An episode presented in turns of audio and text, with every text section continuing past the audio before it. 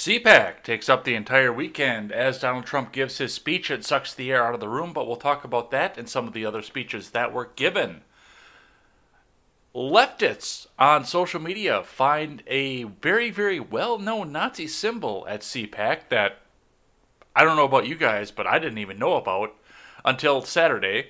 I had never seen that symbol before, but we'll talk a bit about what's going on there. Andy Cuomo has a new accuser and possibly could be facing down an investigation, so we'll talk just a bit about that. And the Federal Reserve actually went down for a little while last week and nobody talked about it, so we will make sure to talk about that as well. I'm Jay Edgar, and this is Contemporary.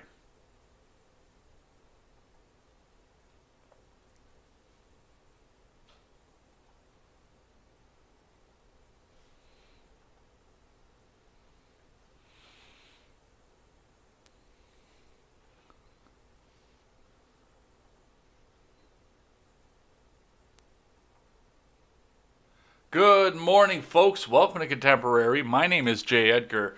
We've got some stuff to get to here today, and unfortunately, almost the entire show is devoted to CPAC. I've got some other stuff up on the back half, but yeah, I just I'm looking down at all my articles, and it's CPAC, CPAC, CPAC, CPAC, CPAC. So it's what the news wanted to talk about for sure. So we'll talk about what they wanted to talk about, but I do have some other things as well because they're trying to cover some stuff up with the fact that oh my God, there was an evil Nazi symbol over on the CPAC floor. I do want to thank everybody who came and hung out with me for the Ed Talk this weekend. As of right now, it is unlisted because somebody decided to come in and go and yell the N word all over the place uh, on one of the calls that called in, and several of the other calls that called in. The first time I figured it out, the second time I had my finger hovered over the dumb button, but still, I have it unlisted. I'm going to take some time because I can still download and access it, and it looks like some people can actually still see it, so I'm not sure what's going on with that. But I'm going to take it down. I'm going to edit that part out, and uh, you know, it's I'm not going to impede on someone's freedom of speech, but it's my freedom to bring it up as to how I want to distribute it back out as well. I don't like that word. I don't care for it. I don't care for the sentiment behind it, so it's not going to appear on my program. And I'm going to get rid of it, put it back up on the audio platform for you guys. We got some good conversation outside of those couple callers as well. So definitely looking forward to getting that back out to you. It's just going to take a little bit of time. And before we get into any of the news of the day, head on over to freedomscoop.com. FreedomScoop.com is going to be your one stop shop for all of your news and commentary needs.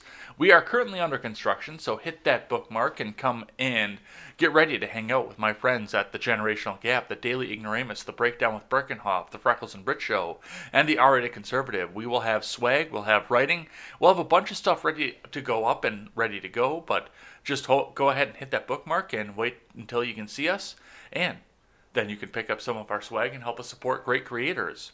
All right. Let's look at the markets here. Uh, the Dow on Friday took a heavy drop and kind of stayed steady throughout where the drop landed here, uh, st- stopping just a little bit above where the lowest point of the day was, ending the day at 30,932.37. So we'll see what happens there. It looks like the futures are turning upwards. Bitcoin is also on a decline right now, uh, coming down from Friday's 49,000 mark to 48,335 US dollars and 60 US cents. So people are sitting at the top realizing they made their money. They're coming back. Some of them are probably retiring off of this one here. I could anticipate this coming back, but I'm not going to give you financial advice either because, hey, all I know is what I see throughout the day here, and that's where it goes. But there are speculators that say the bottom's going to drop out because it's going to be made illegal by the Federal Reserve, and there are others who say that it's going to hit a hundred thousand a coin, possibly a million a coin. I think the million's a little bit of a stretch, to be completely honest, but a hundred thousand a coin, depending on where they go with inflation and how many people buy into it, that's a distinct possibility. So we'll see what's happening there. On words from the investors. Starting with IBD, Dow Jones Futures signal stock market rally isn't over. NIO Zoom on tap from Ed Carson. Dow Jones futures rose sharply early Monday morning, along with S&P 500 futures and Nasdaq futures. The stock market rally came under pressure last week with the Nasdaq and speculative growth names hardest hit. Tesla rival NIO and Zoom Video Communications reports earnings Monday, but both big 2020 winners are well off highs along with Tesla stock itself.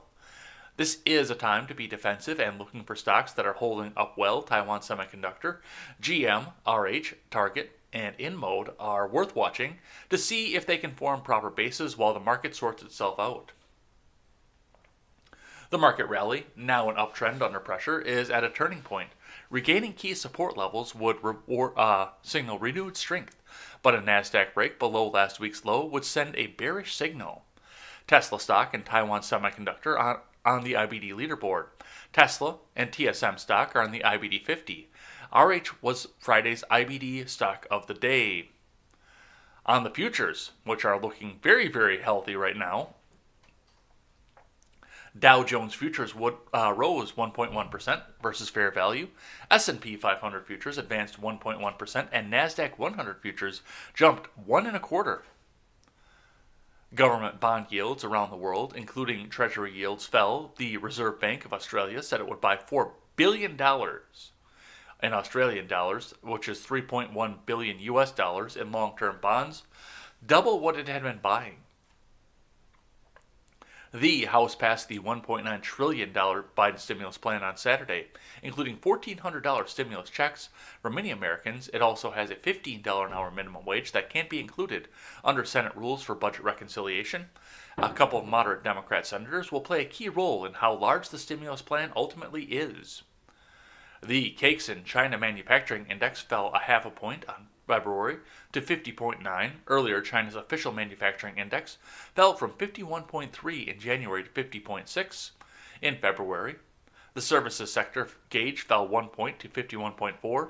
Readings above 50 indicate growth. Remember, overnight action in Dow futures and elsewhere doesn't necessarily translate into actual trading in the next regular stock market session. All right, let's see what CNBC has to say over here. Dow futures jump 300 points to start the week as rate fears ease from Maggie Fitzgerald. U.S. stock futures rose sharply in early morning trading on Monday as Treasury yields retreated from the highs from last week, easing concerns about inflation that the higher rates would undermine equity valuations. Dow Jones Industrial Average futures rose 305 points or 0.9%. S&P 500 futures gained about 1%. Futures for the NASDAQ 100, the tech heavy index that got hit hard last week, jumped by 1.3%. The 10 year Treasury yield dipped to 1.44% on Monday, off by 2 basis points from Friday and down from its recent high of 1.6 on Thursday, which rattled stocks. There were a broad based group of stock gainers in the pre market, economic reopenings plays like Carnival Corp and American Airlines were higher by at least 3%. Tesla shares like Apple and Tesla were also higher. Last week, stocks were pressured by rising interest rates. Higher interest rates can threaten the dominance of equities, as bonds are viewed as less risky and compress stock valuation by reducing the value of future cash flows. The Dow Jones Industrial Average and S&P 500 lost and 1.7% and 2.5% uh, respectively between Monday and Friday. The technology heavy NASDAQ composite dropped more than 4% for the week, suffering its worst one day sell off since October.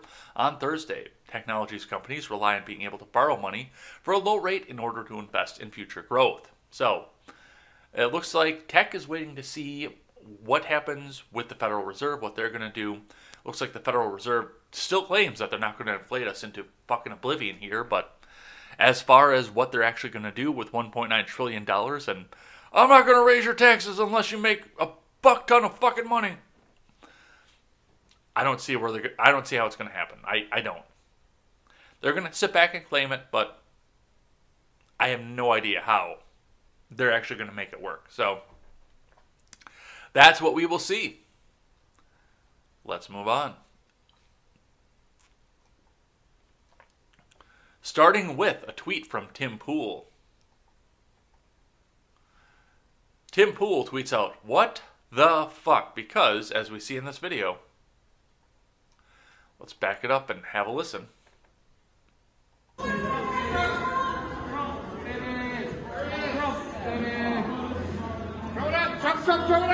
Awesome. That is so cool. We're the people. That is so cool. Four more years. Um,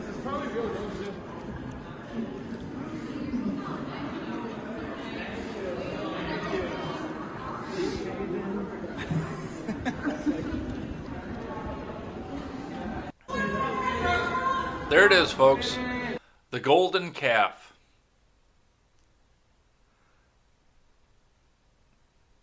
A six foot tall statue of Donald Trump cast in what appears to be gold. I mean, I didn't go up and knock on the fucking thing because I didn't go to Florida for this, but it appears to be cast in at least hollow gold. How many of their earrings do you think they all had to melt down to make that? because I'm sure that they all just took off their earrings and tossed them into the forge and cast out the the golden calf. Um, you know, I talked a lot about the religious fervor of the progressive left, which is very regressive and is no longer progressive. I've talked a lot about that uh, religious fervor. And then you see this shit.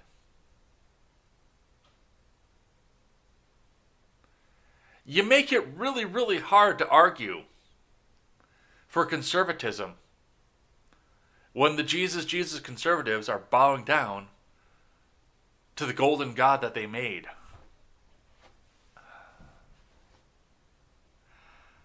What is wrong with this country?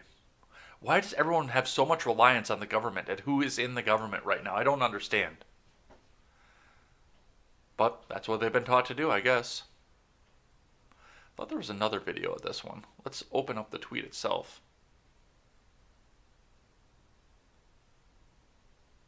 Yep, there's Gaetz taking pictures with fans.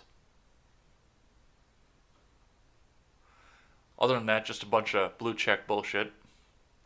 Alright. Let's talk about more stuff. Starting with Fox News. CPAC, five biggest moments from the weekend as Trump returns to the stage, conservatives rail against Biden. Here are five key moments from this year's CPAC from David Aaro. The Conservative Political Action Conference wrapped up on Sunday following an anticipated speech from former President Donald Trump. Here are five key moments from this year's CPAC. Fox Nation is a sponsor of CPAC. Because, of course, they are. Trump rips into Biden during CPAC speech. Trump spoke at CPAC on Sunday morning, uh, marking his first major speech since leaving office. He spoke to a raucous pro Trump crowd in an event where his influence was felt throughout. Trump tore into President Biden on issues ranging from the brewing crisis at the border to foreign policy, as well as the reopening of schools during the coronavirus pandemic. Joe Biden has had the most disastrous first month of any president in modern history. Trump said, calling the new administration anti jobs, anti families, anti border, anti energy, anti women, and anti science. Okay. And I, you know, you talk about Joe Biden, creepy Joe, and he's very, very pro women, but it's it's not the kind of women that the rest of us are. He likes the little ones. He likes to he likes to sniff them. Okay, I I am very pro women. Love women, all kinds of women. He focused predominantly on the escalating border crisis, which he returned to frequently as he ripped Biden's rollbacks of a number of Trump era policies, which has in turn seen a surge in migrants at the border. It took the new administration only a few weeks to turn this unprecedented accomplishment into a self inflicted humanitarian and national security disaster, he said. In one short month, we have gone from America first, okay, and America's the greatest, we're going to make that first to America last. Trump declares that he would not start a new political party. Trump said on Sunday he declared he would not start a new political party after, uh, after speculation last month. we're not starting new parties, okay? You know, they kept saying he's going to start a brand new party, Trump said. We have the Republican Party. It's the greatest party, okay? The Republican Party elected me president. So they're the greatest party. I love love the love the Republican Party, okay, folks? It's going to unite and be stronger than ever before. The speculation that Trump was considering starting a new party began in the aftermath of the January 6th Selfie Fest. On Sunday, Trump declared that he is committed to the GOP. I am not starting a new party, Trump said. That is fake news, okay? Fake news, no. Wouldn't that be brilliant? Let's start a new party and let's divide our vote so that you can never win. No, we're not interested in that, okay? Because, of course, he said fake news. Why wouldn't he? Uh, let's move on here. Matt Gaetz criticizes Andy Cuomo and Liz Cheney. Representative Matt Gaetz criticized Representative Liz Cheney, the most prominent GOP member of the House, to vote to impeach Trump during the first full day at CPAC. Speaking of people who should lose primaries, if Liz Cheney were on the stage today, she'd get booed off of it. The leadership of our party is not found in Washington, D.C., Gaetz told the crowd. Well, broken clock. He also pointed to the media's glowing treatment of Governor Andy Cuomo throughout much of the coronavirus pa- uh, pandemic. Now, the fake news media and their allies in Silicon Valley made Governor Cuomo out to be some iconic cross between King David and Tom Brady. What a big lie that turned out to be, Gaetz remarked. Gaetz added that former aides to the three term governor claimed that he suggested other staffers engage in strip poker, referring to a recent sexual harassment allegation against the governor which Cuomo denies. Keep an eye on that here to see if uh, we lose connection because it looks like that might happen. Meanwhile, they were stripping Granny out of uh, the COVID ward at the hospital and tossing her in the nursing home in just enough time to infect everyone and then go back to the hospital so that the deaths could be recategorized for politics. He continued. Yeah, that's all kind of a slimy, shitty situation. Ted Cruz talks about his Cancun trip, says Republican Party is just not the party of country clubs. As he leaves his state while people are freezing to go hang out in Mexico. Senator Ted Cruz gave a passionate speech during CPAC on Friday, vowing that Trump style populist Republicans are here to stay. The Republican Party is not just the party of country clubs. The Republican Party is the party of steel workers and construction workers and pipeline workers and taxicab drivers and cops and firefighters and waiters and waitresses and the men and women with calluses on their hands who are working for this country. That is our party, and these deplorables are here to stay, said Cruz. As he went back and checked his tan and made sure that they didn't have the Mexican dysentery. Let me tell you this right now Donald J. Trump ain't going nowhere, he continued. He also made light of the controversial brief trip with his family to Cancun, Mexico, last month, as his home state of Texas was pounded by a deadly winter storm that sparked a severe power and water crisis. McCarthy predicts GOP will take the majority in 2022. Well, He's got two centuries of statistics standing behind him, so that's actually probably a possibility at this point. Once again, no crystal ball, and I can't make a prediction off of this, but just like most everything else, this program runs on statistics, and statistics point in the direction of maybe not red wave, because it doesn't necessarily always go like that, but losing houses I'm sorry, losing seats in the House, which they don't have very many to lose. Now, the Senate, and I will go back and fully admit this, the Senate for Republicans does not have an easy map. So they're going to have to get their butts out there and campaign for 2022. They've got an easy map in 2024, but they are going to have to get their butts out and campaign for who's vulnerable and who's up in 2022.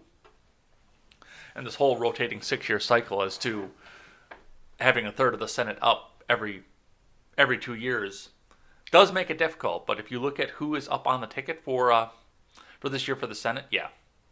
Support your local senator and support the ones that are out there because uh, they've got a hard road to go.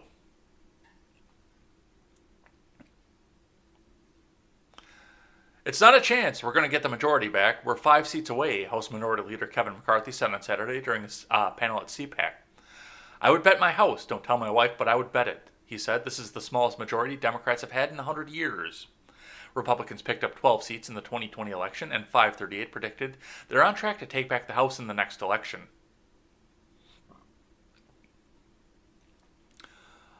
My guess, not a prediction right now, but my guess for the House is uh, R plus 14, depending on what they do. Just going on the st- uh, statistics and everything we've seen for the last 200 years. R plus 14 is where I'm going to see this one this one go. It's going to be a narrow win, but it's going to be a win. So that's what they're saying were the five tops for CPAC here.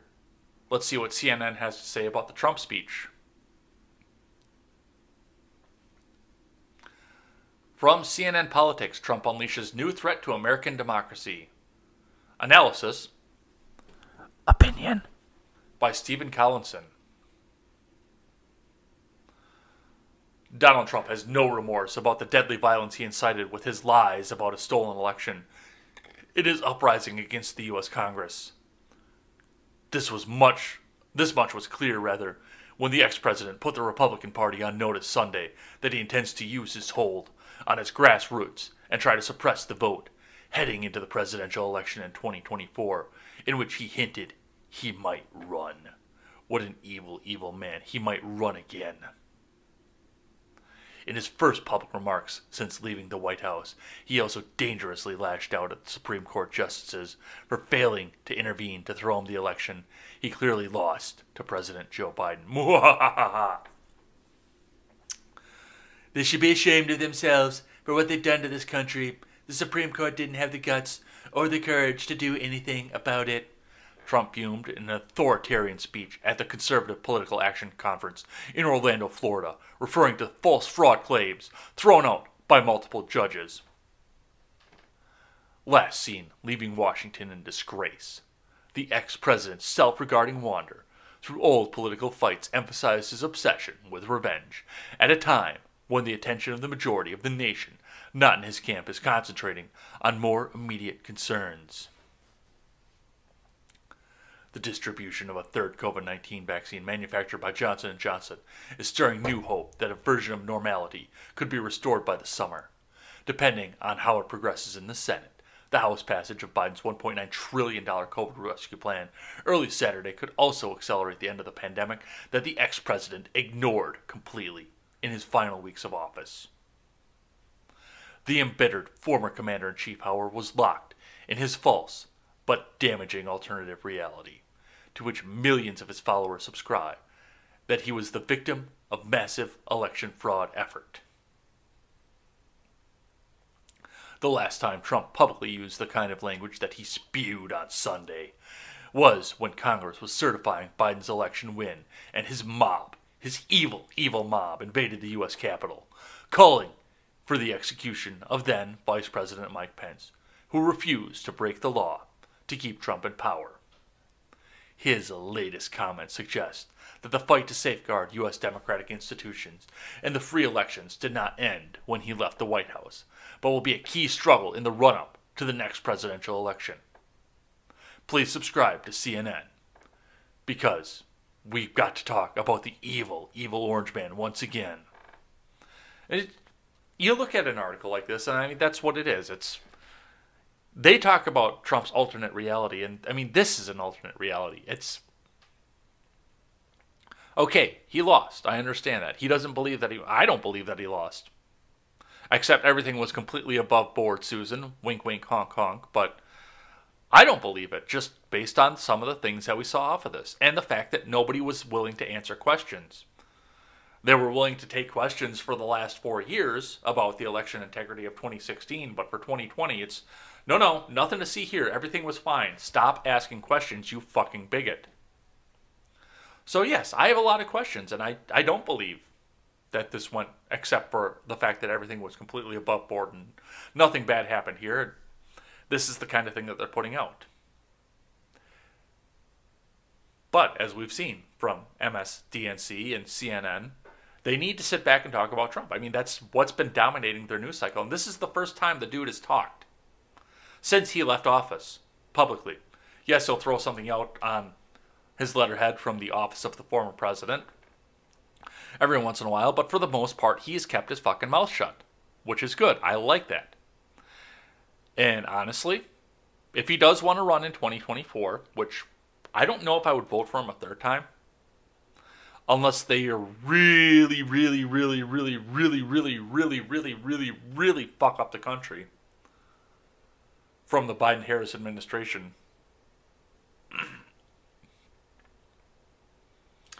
But if he does want to run again, that's the best thing that he could possibly do is to keep his fucking mouth shut for the next four years. Hey, guys, should we sign up for CNN's newsletter? No. Go to hell. But right, it's and it's like we've said on both the Red Net show and over on this show as well. It's they need to have Trump to talk about because otherwise they have to talk about Biden. And they do not want to talk about Biden. It's the same thing with what we talked about on Friday, with the fact that they're talking about the State of the Union and the fact that it doesn't seem that Biden wants to go and give one. Normally, I'm right on board with that because there's so much pageantry and there's so much stupidity going off of this, but I really want to see if that man can stand up for an hour and give a speech and not say something really stupid. Because I don't think he can. and the mainstreams don't want to cover him. So that's what CNN has to say about uh, Trump's speech. Uh, let's see what Axios has got to say. Also, no friend to the former president. In CPAC speech, Trump says he won't start a third party from Alayna Treene and Orion Rumler. In his first speech since leaving office, Former President Trump told the audience at the Conservative Political Action Committee that he would not start a third party because we have the Republican Party. The former president aims to cement himself as Republicans' presumptive 2024 nominee, as his top contenders, including former members of his administration, face the challenge of running against the GOP's most popular politician. Trump made clear that he isn't going anywhere and treated CPAC speech like one of his MAGA rallies, bouncing around on topics, bashing political opponents, and listing long held grievances. After predicting that President Biden would lose the White House decisively four years from now, Trump said he might run again in 2024 while repeating the false claim that he won the 2020 election. Actually, as you know, they just lost the White House. Who knows? I may even decide to beat them for a third time, okay? This election was rigged. Trump also claimed before calling for heavy restrictions on mail in and absentee voting. This is probably a good thing, and I saw some people, because they were talking about this, of course, on Twitter, and it was trending about voter ID. And people coming in from other countries were coming in and saying, hey, we have voter ID and we're fine, and you guys keep saying that you want to be like the rest of the world, so hey, why not throw a voter ID up there? No longer able to do so on Twitter, Trump spent a good portion of his speech sowing doubt eh, about the election and stoking the same anger among his base that led to the violence at the Capitol on 1 6. So they're going to go with that narrative once again.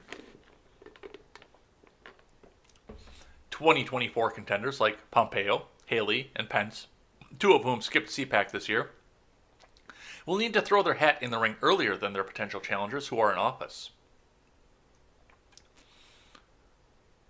Let's see. How do I feel about a President Pompeo, a President Haley, and a President Pence? Let's see. How do I feel about those three? Hell no. Fuck no. God no. I don't know if I made that clear or not.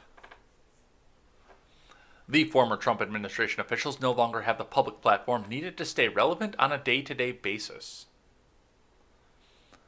Trump's derisive language and refusal to take a back seat is also further contributing to the factions we're seeking to take shape within the GOP. Mitch McConnell had to eat crow after taking a beating from Trump followers. Um, sorry, taking beating from Trump following, not followers, his scathing remarks about the former president's role in the January 6th attack on the Capitol. The minority leader said he wouldn't absolutely support Trump if he were the 2024 Republican nominee. Mitt Romney, the Democrat in red clothing, arguably Trump's biggest GOP detractor in Congress, said this week that Trump would probably win the 2024 nomination if he ran. And sadly enough, he probably would. And he is going to be a kingmaker for a long time in that party. And that's, I mean, we're seeing this from CPAC. This is the Trump party at this point, and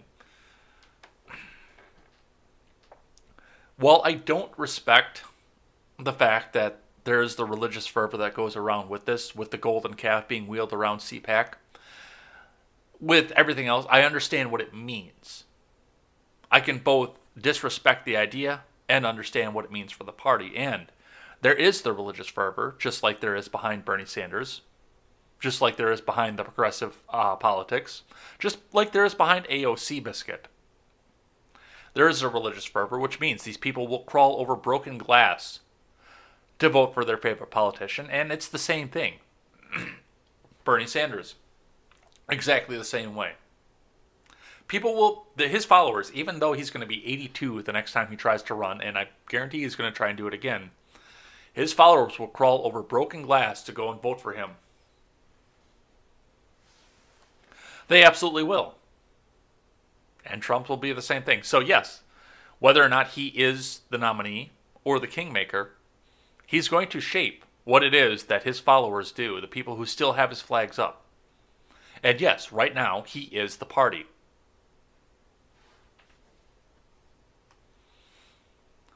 So we'll definitely be watching that. And, you know, as I said at the beginning, the best thing that he can do right now is go down to Mar a Lago, play golf for three years, shred every piece of letterhead that he has from the office of the former president, and just not talk for four years. That is legitimately the best thing that he can do right now. I don't know if he's going to do it, but that is the best thing that he could possibly do. All right, let's keep going. Trump pays tribute to Rush Limbaugh at CPAC speech. Irreplaceable, okay. Hey, cool, the Trovo chat isn't going back over. I just noticed that. Well, we'll have to fix that again. But my people over on Trovo, thanks for uh, coming in and hanging out with us. From Tyler Olson. Former President Donald Trump on Sunday paid tribute to the late radio legend Rush Limbaugh, who was considered the voice of the conservative movement and who was one of the first high profile right wing media personalities to back Trump's 2016 presidential run. Trump made his comments during his address to the Conservative Political Action Conference. Limbaugh died of lung cancer, his wife Catherine announced on his radio show earlier this month. I also want to pay my love and respect, okay, to the great Rush Limbaugh who's watching closely and smiling down on us, Trump said at the opening of his speech. He's watching and he's loving it, okay, and he loves Catherine. Catherine, thank you for being here. It is, it is the greatest, okay. He loved you, Catherine. I will tell you that. I want to thank Rush and Catherine, okay. Catherine and Rush, Rush and Catherine, because what he did to get the word out has been incredible.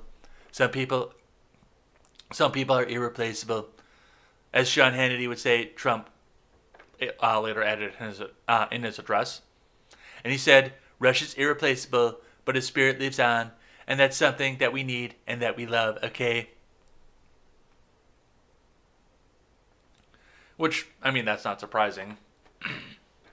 there are a lot of people who probably rightly say that Limbaugh was the reason that the Donald got elected in the first place. Because, I mean, I remember way back in the primaries, way back when there, it was still a filled field.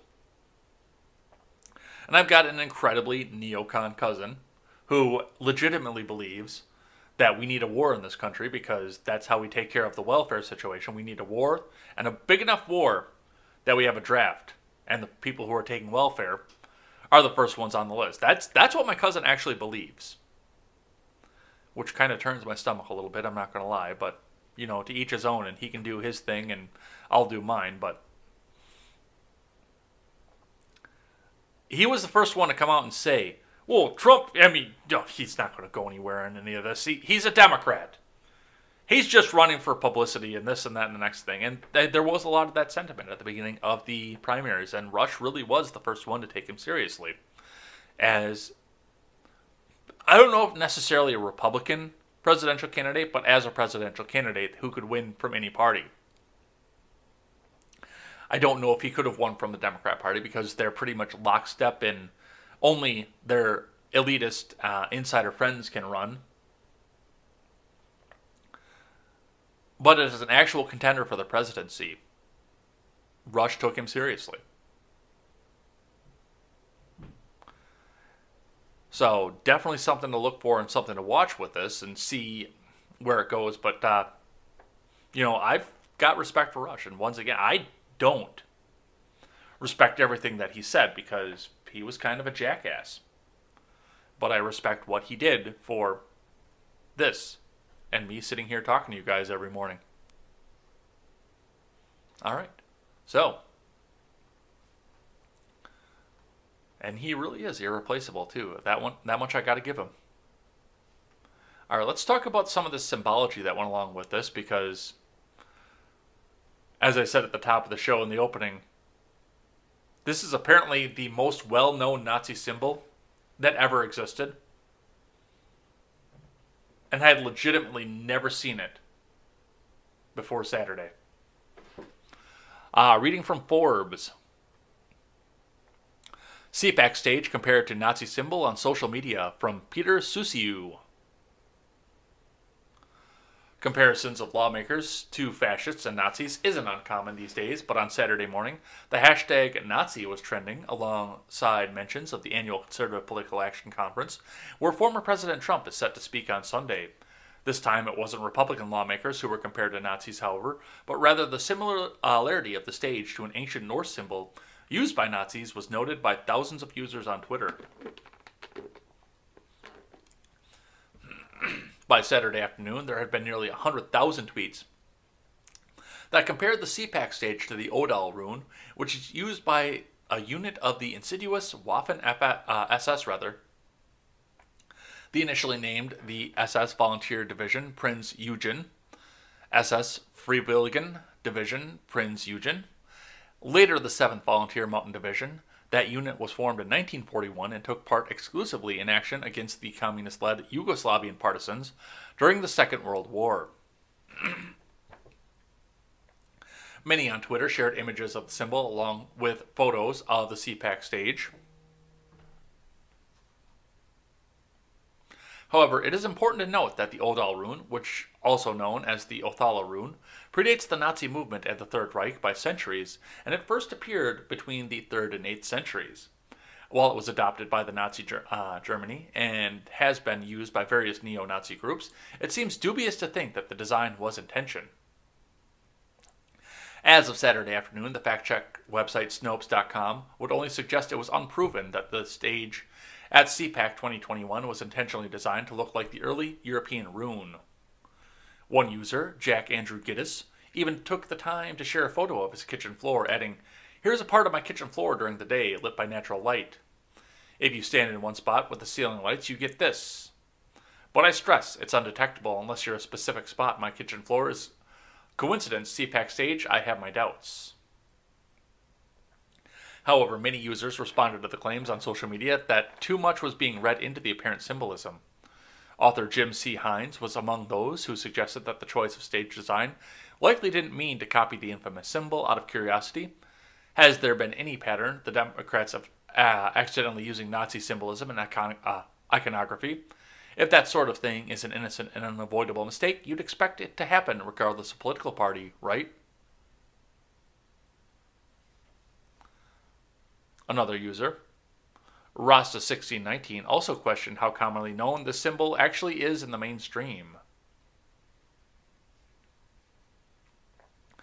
The Odal rune is now in the spotlight just weeks after the other eagle-eyed, uh, eagle-eyed users rather on Twitter noted that during President Joe Biden's inauguration, The Betsy Ross flag was seen. Former Republican Wisconsin Governor Scott Walker was among those who took notice of the flag. He addressed the issue directly from his Twitter account. It was also a dozen years ago, on August 6th of 2008, when uh, that conservative radio host Rush Limbaugh compared the new healthcare logo used by Obama administration to that of the Nazi eagle. While that could be seen as a stretch, well, so could this. Any visitor to Washington, D.C. is likely going to see a number of fascist symbols, and not those carried by protesters, but rather on the buildings. So, I mean, the Forbes article goes on to go talk about some of the things from U.S. history here, but, and this is the point that I had with all of this, and I should have pulled the other article because I didn't realize that all the pictures that came with this didn't load as well, but. Okay, I saw the SS uniform with the symbol on it.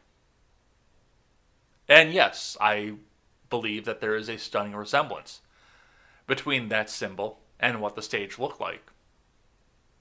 And as I said on the Colin show, I can completely Occam's razor that away because looking at the room that they had, the stage setup that they had, and the fact that they have a catwalk running up against both of the panels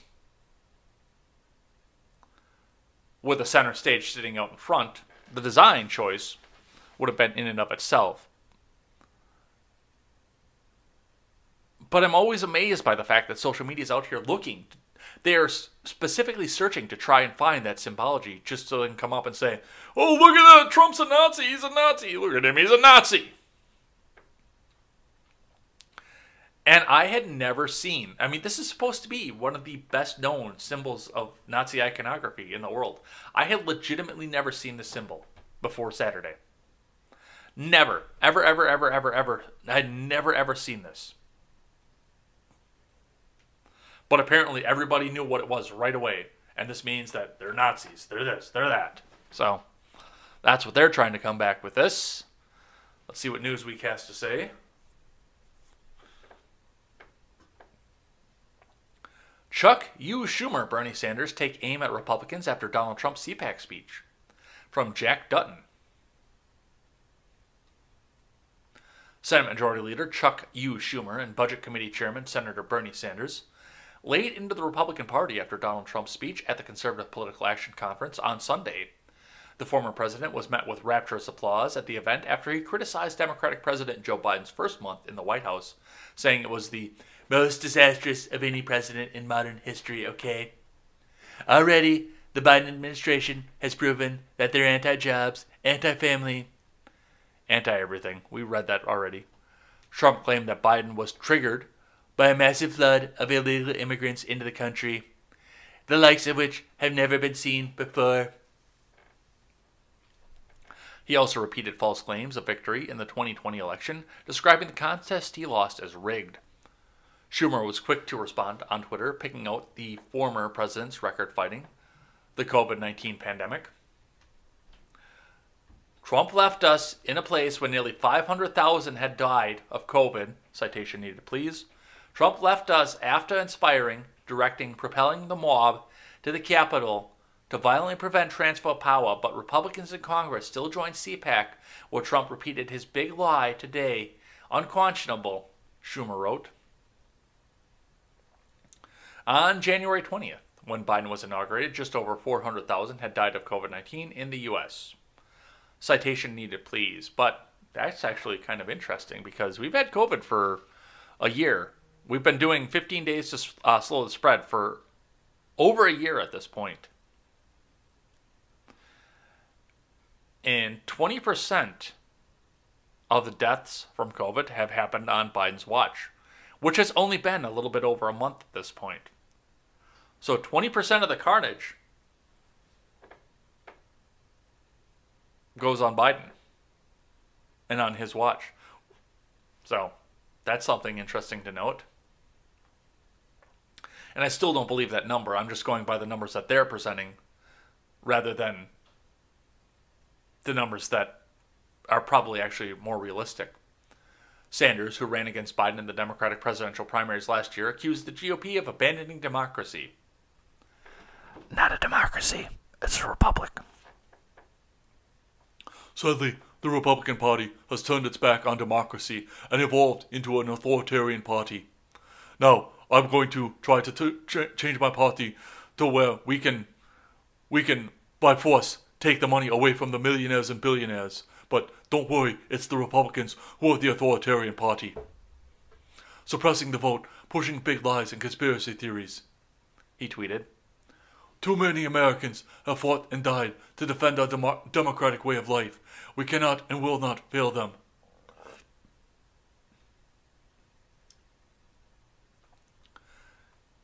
In his CPAC speech, Trump hinted that he may run again for the presidency in 2024. Biden has failed in his number one duty as chief executive of enforcing America's laws, he said, prompting loud cheers and a standing ovation from the crowd. Well, we could possibly get rid of a few of those laws. That would be a cool thing.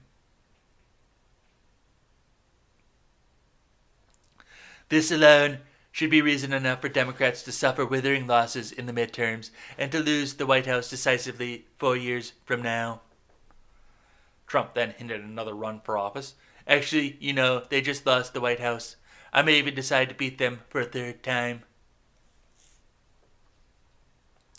So, and once again, a lot of this is just repeat of what we stopped from the beginning. But yeah, Schumer and uh, Sanders right up there want to be the first one to take the swing at the to take the swing at the Donald. Let's keep going here. Talk about some of the other speakers. Kristi Noem touts South Dakota coronavirus response knocks lockdowns. In CPAC speech from Celine Castronuovo. South Dakota Governor Kristi Noem, in her address at the CPAC on Saturday, touted her state's response to the coronavirus pandemic while criticizing other state leaders for resorting to restrictive measures to combat the virus.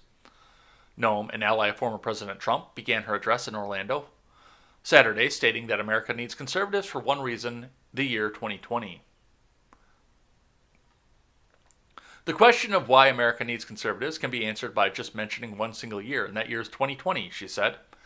Everyone knows that almost overnight we went from a roaring economy to a tragic nationwide shutdown. She continued before attributing a record low unemployment rate at the beginning of 2020 to Trump.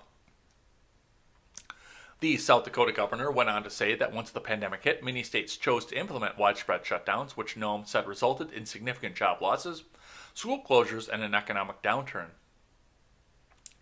Now, let me be clear COVID didn't crush the economy, government crushed the economy, she said. Probably true.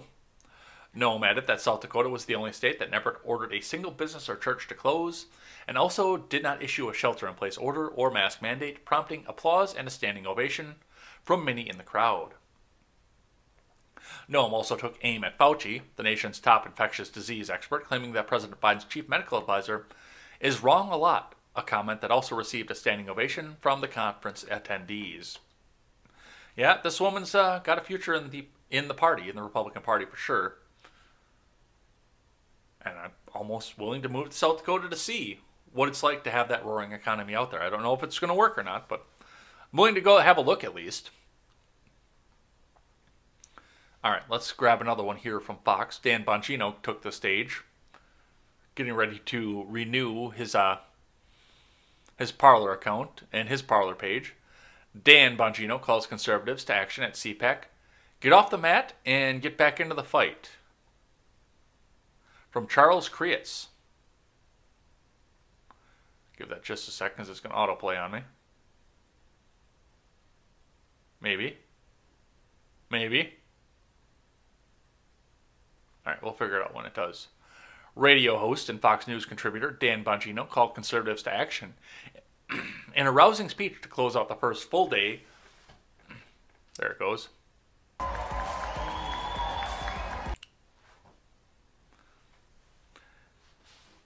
Of the 2021 Conservative Political Action Conference in Orlando on Friday. Bongino told the crowd that they must finally put behind them President Trump's loss in 2020 and focus on taking back the House in 2022. Probably a good idea fighting against big tech monopolies and the media voices calling to silence or censor opposing viewpoints. What matters more than anything is the fight right now, he said. All the rest is BS.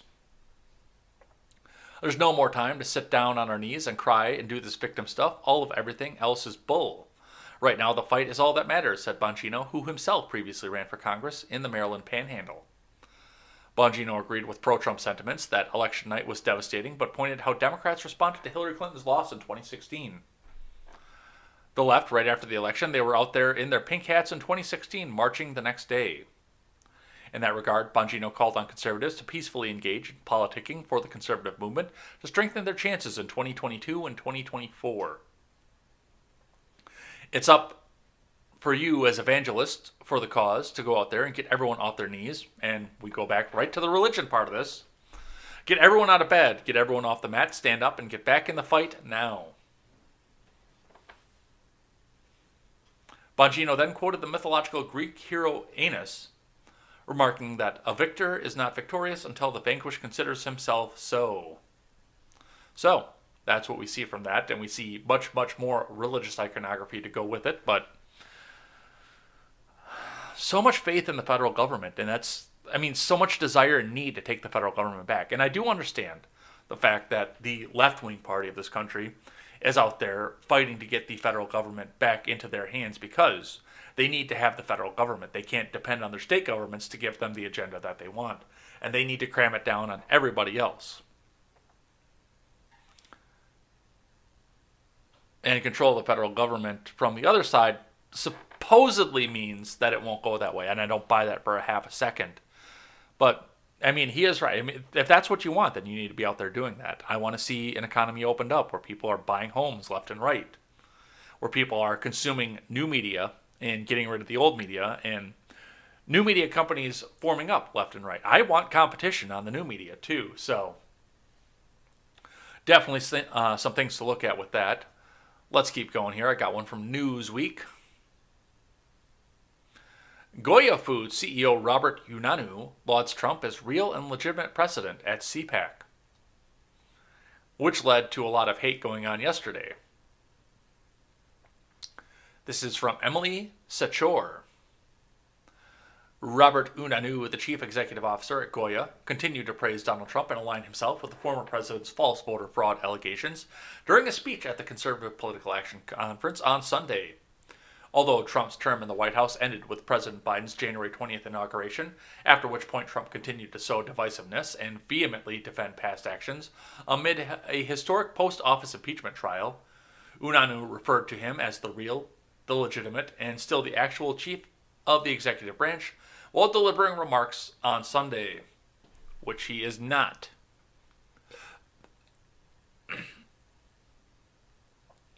The Goya Food CEO has faced ongoing backlash for comments endorsing Trump over the past year. My biggest honor today is that I think we're going to be on the same stage as, in my opinion, the real, the legitimate, and still the actual President of the United States, Donald J. Trump said Unanue, addressing a crowd of attendees at the morning CPAC event in Orlando, Florida. The CEO then reiterated the unfounded claims related to illegitimate election proceedings, which Trump and his followers promoted after November's general contest. The claims are widely discredited. Yes, and he did that, and I just did buy some Goya because basically I wanted to trigger some left wingers off of this, but there's so many people who are pissed off at this guy over this, and as far as going on and saying that Trump is the legitimate president at this point, I think that is a step too far. Now, I don't think that Biden is legitimate by any means, but I mean, he lost, he conceded, and he walked off the stage. He took Marine One to Mar a Lago, and now he's a private citizen. Let him be a private citizen. Just let him do it. Let him go play golf, and then we'll regroup in four years and see what he wants to do then. Let's see, who else do we have here? Ted Cruz. We talked about a bit about this at the top article. Cruz pokes fun at Cancun. I'll go away. I'm not going to turn my ad blocker. Controversy at CPAC from Jordan Williams. Senator Ted Cruz poked fun at his controversial trip to Cancun during his appearance on Friday at the Conservative Political Action Conference. Opening his speech, Cruz owned the recent controversy surrounding his trip to Cancun as millions of Texans were left without power during a deadly winter storm. I gotta say, Orlando is awesome. It's not as nice as Cancun, but it's nice, Cruz told the crowd. CPAC is being held in Florida City this year instead of the Washington, D.C. area.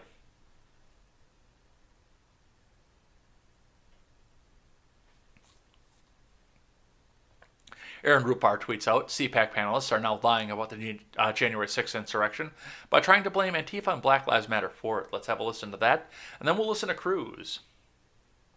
I kicked off YouTube for covering it. Um, I don't know, man. I'm serious. I, I don't know. I, I, mean, I I go back and I go back to, and to what I said before. There's a lot of people there. There's a lot of people there. The Antifa was there. BLM was there. MAGA people were there. Yeah, everybody was there. And if Joe Biden wants to talk unity, there was unity there on that day because America is sick and tired of being pushed down. And we're, we're sorry for, uh, well, a lot of people are sorry for what happened. I kicked off YouTube for covering it. Um, I don't know, man. All right, so that's what they had to say about uh, the Antifa thing, which that's been a recurring theory throughout. But and I actually buy into that a little bit because there were a lot of people there, and there was the herd mentality. Let's listen to what Cruz had to say.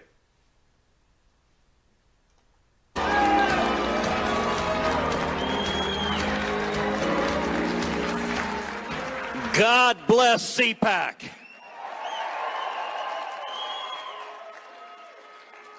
I got to say, Orlando is awesome. It's not as nice as Cancun.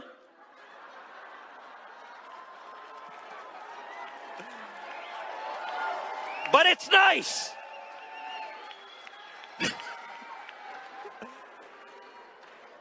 and I got to say, what an amazing.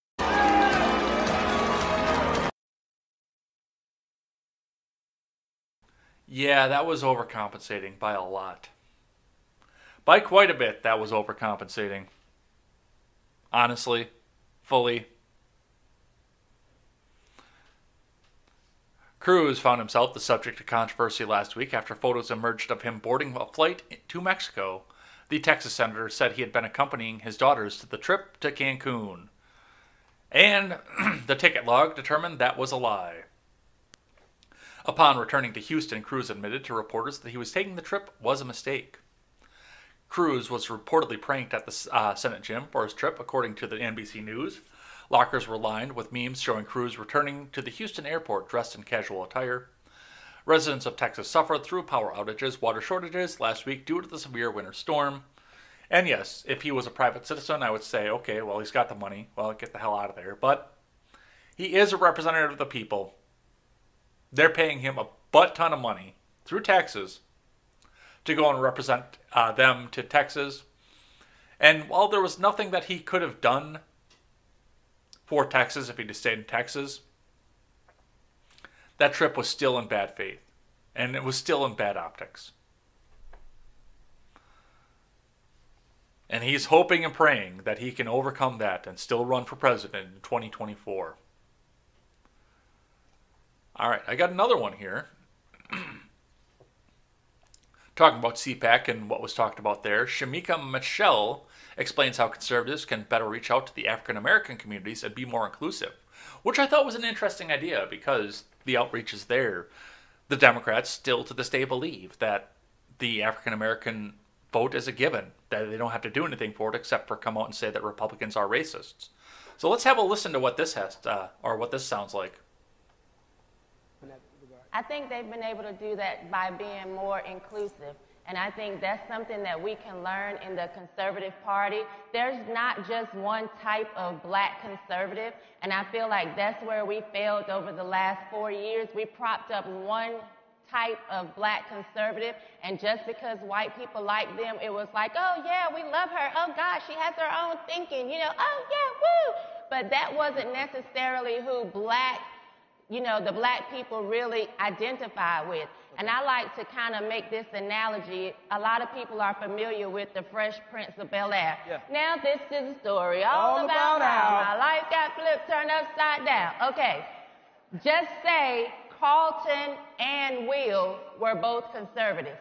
Carlton could go to Bel Air and he could talk to the people of Bel Air all day long, but you could not send Carlton to Philly to talk to those people. You would have had to send Will to talk to the people who had the same type of life experiences that Will had. Yeah. So when it comes to conservatives, you know, being conservative, stop propping up Carlton Banks thinking that Carlton is going to be the one to be able to communicate with the, the wheels of the conservative party. You're going to have to prop up the wheels so that they can speak the language that people understand and share experiences with. And I think that's how we feel. I feel like the Democrats do a very good job of making sure they have people that represent all around. And that's what we need to do better as conservatives. You can't take Carlton to Philly going, it's not unusual. To it. No, that's not going to work. And to um,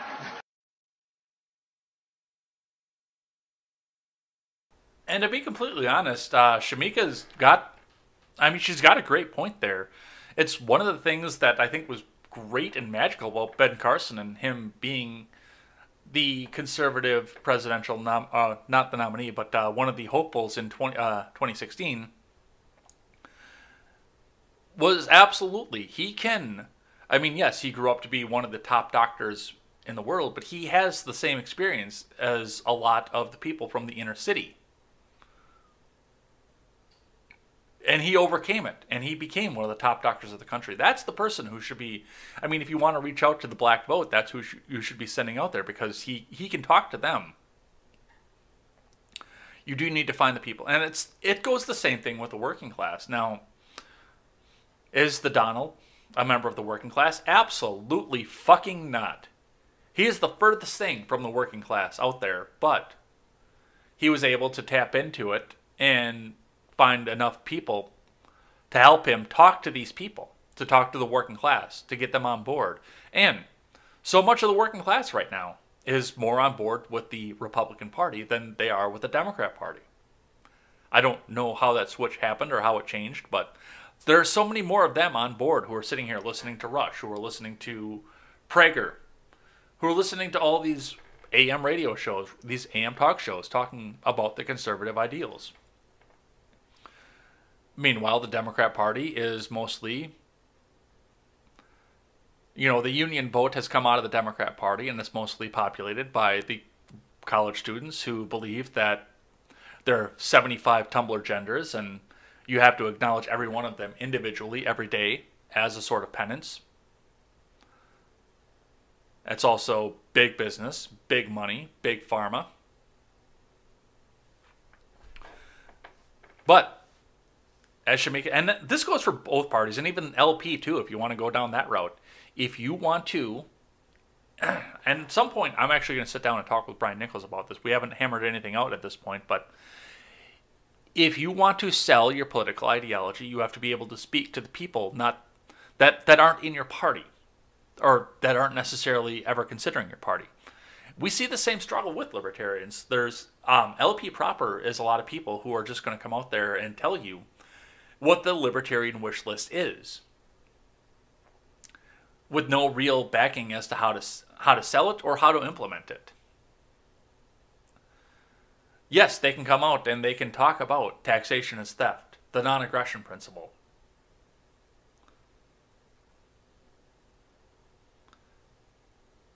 and a lot of textbook examples of what libertarianism is. But they can't sit back and talk to this factory worker and say, hey, you know, if we get the government out of your way, there'll be some market competition and your wages might go up. That's the message that we have to have, and we have to be able to talk to the American people. There, and honestly, conservatism or libertarianism, both also has to find a way to sit back and talk to the big business people because you want the votes of everybody. So, definitely some things to look at with that. I've got one here from Rick Grenell. I am an hour in and I'm only halfway through the show. This might be the record breaker right here. From Politico, Grenell strongly hints at run for California governor at CPAC. From Ben Leonard, Richard Grenell, a top ally of former President Donald Trump, strongly hinted at a run for California governor in a speech at the Conservative Political Action Conference on Saturday morning. In his CPAC address, the former U.S. ambassador to Germany and acting director of national intelligence railed on California and said he has never seen a better case for recall than the bid to recall Governor Gavin Newsom. And of course, if a public official is still failing to deliver on their promises and you can't limit their term or recall them in time, there's always one other option you can run against them yourself, Grenell said to close his speech. Politico previously reported that Grenell has been prepping for a run for governor in the deep blue state, which Trump lost by more, uh, more than 29 percentage points in 2020. We are back. All right, just as we were getting ready to cut over here, it looks like we dropped connection briefly, so apologize for that. Hawley gets boisterous ovation at CPAC for Electoral College objection from Alexander Bolton. Senator Josh Hawley, who seemed to have become something of a pariah in the Senate since his Electoral College objection on January 6th and his fist pumping show of encouragement to a pro Trump crowd outside the Capitol earlier that day, received a boisterous ovation at the political uh, Conservative Political Action Conference on Friday. Hawley, who admits he's not popular with his Senate colleagues, basked in the adulation of the conservative crowd, declaring, I'm not going anywhere, and noting the efforts by the radical left their corporate allies, and the liberal media to cancel me.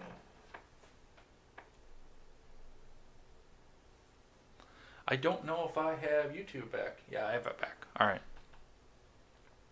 I'm here today. I'm not going anywhere and I'm not backing down. Not a chance, Hawley declared on stage in Orlando, his voice rising to a defiant yell. I just want to say to those people who say to us, Oh, you're the past, your moment is past, it's over. It's Joe Biden's America now. We're not the past, we're the future. We represent the future of this country, he said. We're not going to back down to the woke mob. We're not going to back down to the uh, cancel culture. We're not going to be told what we can say or can do. Hawley said conservatives are facing a fight for the republic itself. And what he called an unprecedented alliance between radical liberals and the biggest, most powerful corporations in the history of the world, referring to Google, Facebook, and Twitter. So, with that, there are a couple things to talk about with that as well, and I'm not going to go deep into this because, like I said, it's an hour and 12 minutes in, and we're only halfway through the program at this point. But I do want to point out what what Hawley's saying with this and what it means, and it goes right along to. I mean, with him talking about cancel culture, especially, it goes right along to what I said about Liz Cheney last week toward the end of the week, and that is the fact that, I mean, no matter what you do, no matter what you say, no matter what ideology you espouse, no matter how you try to present yourself as a conservative right now, Liz Cheney came out and said, We are Republicans and we're not going to be the party of white supremacy. We're not going to be the party of racism. Well, it does not matter what you do. Liz Cheney could walk in and donate her entire salary and her entire net worth to the NAACP, and they would still find a way to call her a racist. She could go out there and hand every single penny that she has to charities supporting inner city blacks. And she would still be a racist and a white supremacist. Or at least that would be the message that they would try to pin on her. So with that, and Hawley talks about overcoming the cancel culture. That's exactly what it is. It's at this point, it's not about trying to come out and say, "Oh no, no, I'm not racist. I'm not this. I'm not that." It's all about coming out and trying to sell your message in spite of everything and make your message sound so good that no matter what they try to throw at you, you're still going to be able to you're still going to be able to sell the good parts of your message. Because no matter what, if you don't vote for a Democrat, and even a progressive Democrat, if you don't vote for whatever Democrat they put in front of you, you are a racist, you are a sexist, you're a homophobe, you're a bigot, you're a Nazi, you're this, you're that, the next thing. They're going to call you that no matter what you do, no matter what you say. So it's time to give the finger to cancel culture and still try to sell your message.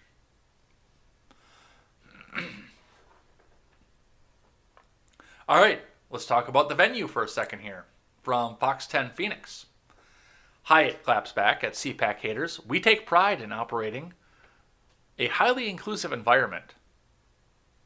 I just want to say how entertaining it is to me that I'm looking at a Fox affiliate from Phoenix, and right at the top, there's a freeze warning in Phoenix. It appears to be for Tucson, but still, that's that's awesome. Uh, this is by Fox Business. Hyatt Hotels defended its decision to host the 2021 Conservative Political Action Conference on Friday at a time when the political climate has become increasingly volatile, citing its beliefs that individuals and organizations should be able to peacefully gather and express their own views. The three day event is being held by the Hyatt Regency in Orlando, in Florida, featuring a slew of prominent Republican speakers, from lawmakers and former administration officials to President Donald Trump himself. A spokesperson for Hyatt told Fox Business in an emailed statement that its primary goal was to provide a safe and inclusive environment for its colleagues, guests, and customers. We take pride in operating a highly inclusive environment, and we believe that the facilitation of gatherings is a central element of what we do as a hospitality company, the spokesperson said. We believe in the right of individuals and organizations to peacefully express their views, independent of the degree of which the perspective of those hosting the meetings and events at our hotels align with ours. Our own values support a culture that is characterized by empathy, respect, and diversity of opinions and backgrounds. We strive to bring this to light through what we do and how we engage with those in our care. And we see the cancel culture that goes with it. No justice, no peace. Healing begins with justice, tweets out. And I can choose to boycott Hyatt because I don't support Nazi fascism or insurrectionists. You will be missed. RN961 says, I like staying at Hyatt hotels, but I will never stay at another Hyatt now. Hashtag boycott Hyatt. well, and that's what we're going to see here. I mean, these people, they think that they can come out, and some of these people too, some of the people that are out there who are the woke college students are never going to stay at a Hyatt to begin with because it's very expensive to stay at a Hyatt, especially the Regency in Orlando. It's the Hyatt is not a cheap hotel by any stretch of the imagination. And Hyatt, with its fuck you money, knowing full well the clientele that's going to come in, looked at this, looked at the kind of money they're getting off CPAC, and the kind of attention they're getting off CPAC, and how many Trump supporters now want to come back and stay at every Hyatt in the country to come out and say that we supported Hyatt because Hyatt supported us. Looked at the woke cancel mob and said,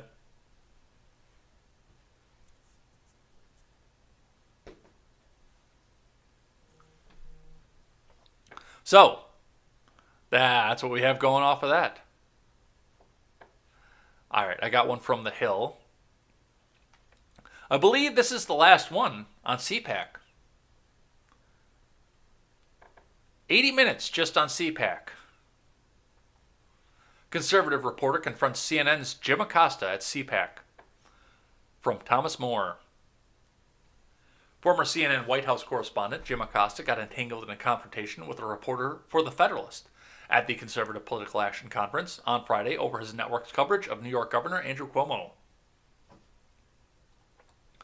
Acosta was in the middle of an interview at CPAC when David Marcus, the New York correspondent for The Federalist, interrupted, asking repeatedly why CNN hasn't reported on the sexual abuse allegations Cuomo faces or his handling of the COVID 19 pandemic. Hey, Jim, I'm David Marcus from The Federalist. When are you guys going to start covering Cuomo? Marcus said in the video, which The Federalist later posted to Twitter. We do, Acosta said before asking if he could finish what he was doing before engaging with Marcus. Marcus continued to interrupt Acosta to ask about Cuomo in the video posted to Twitter. To claim that he won the election. Hey Jim, I'm Dave Marcus from the Federalist. When are you guys going to start covering Cuomo? Conducting an interview. When are you guys going to start covering Cuomo? We do. We do. No, I'm asking you a I know, but serious we, do- question. we do. But David, No, we you do don't. cover No, you don't. No, you don't. We do. We have No, you done. don't. He killed ten. He killed ten thousand people and he's accused of sexual assault. let me just finish And you guys want to talk about Ted Cruz. If you don't mind, So I- when? No, no. When if are you you don't going? When mind, I'm you going going to start I'm covering finish this Cuomo? interview. do and then we can do it this way, maybe. Just because he's rude, I'll be rude. Sir, so let me just finish this interview and then I'll talk to you, okay? If you don't No. mind. I, I, Sorry. I, What do you mean no? I mean, no. Well then, excuse me. I have an. Yeah. What are you going to box me out? Yeah. You're not tall enough. Um, When are you going to start covering it, Jim? So When's CNN going to deal Sir, with we are covering it. I don't No, know you're not. No, you're not. I- You're I- not. Well, You're not. okay. We agree to disagree. You No, we don't our- agree to you disagree. channel You're not covering we're Cuomo. I, I'm sorry, but What, I'm what do you do think about job, what, what, so- what do you think about it?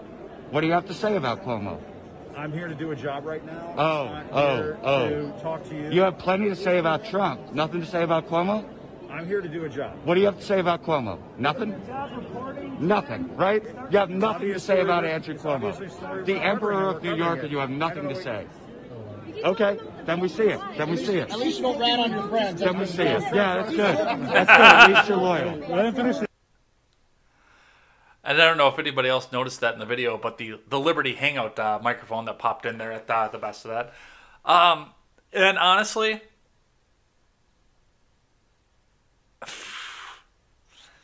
it's hard to say nothing something nice about uh, Jim Acosta over this because this is essentially what Jim Acosta did when he was in the White House press box, talking to Sarah Sanders and Kayleigh McEnany. And it's kind of entertaining to see it go back and get back up in his face and see what happens there. And all of his friends coming out and try to defend him. And I love that too. Oh, well, at least you're loyal. Loyal. You'll go back and try to defend your friends. That's that was great. That was a great touch to that. I liked it.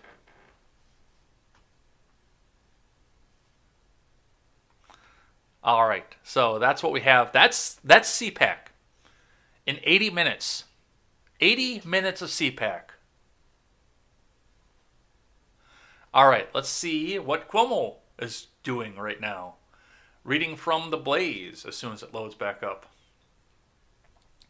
Second former aide accuses Andy Cuomo of sexual harassment.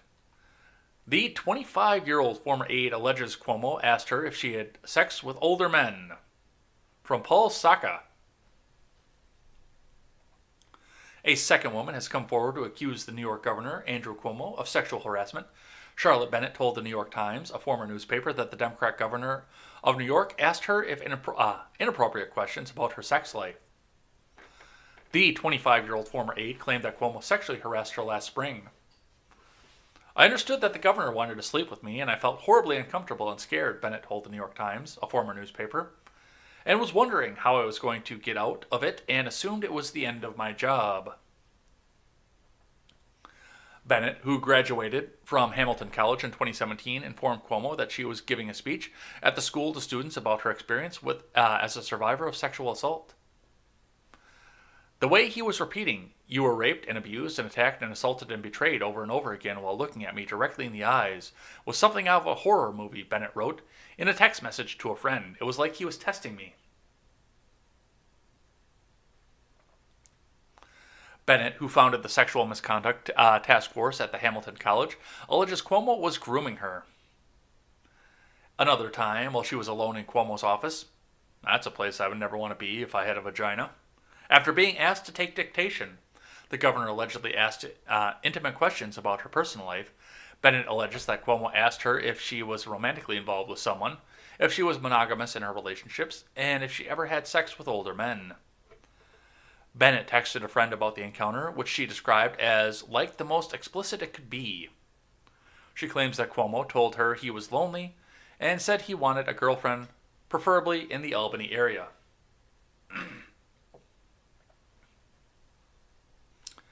he asked me if I believed age made a difference in relationships, and he also asked me in the same conversation if I'd ever been with an older man.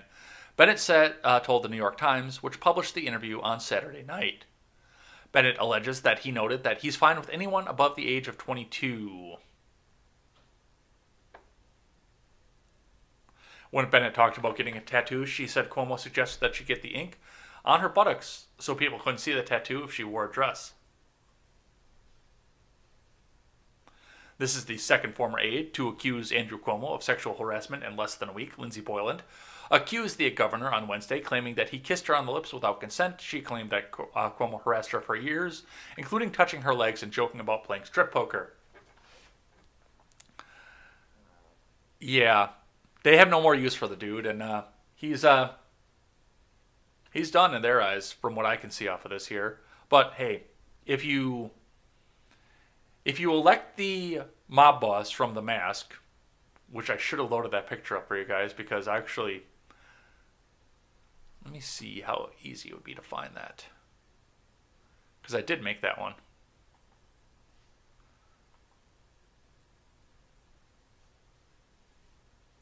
Let me get that open here and we'll go have a look at that. Hey, look, it's me. Yeah, there it is, right there. If you elect the mob boss from the mask, then you should probably expect there to be some level of corruption going on. And I don't know how New York didn't expect that and see that coming.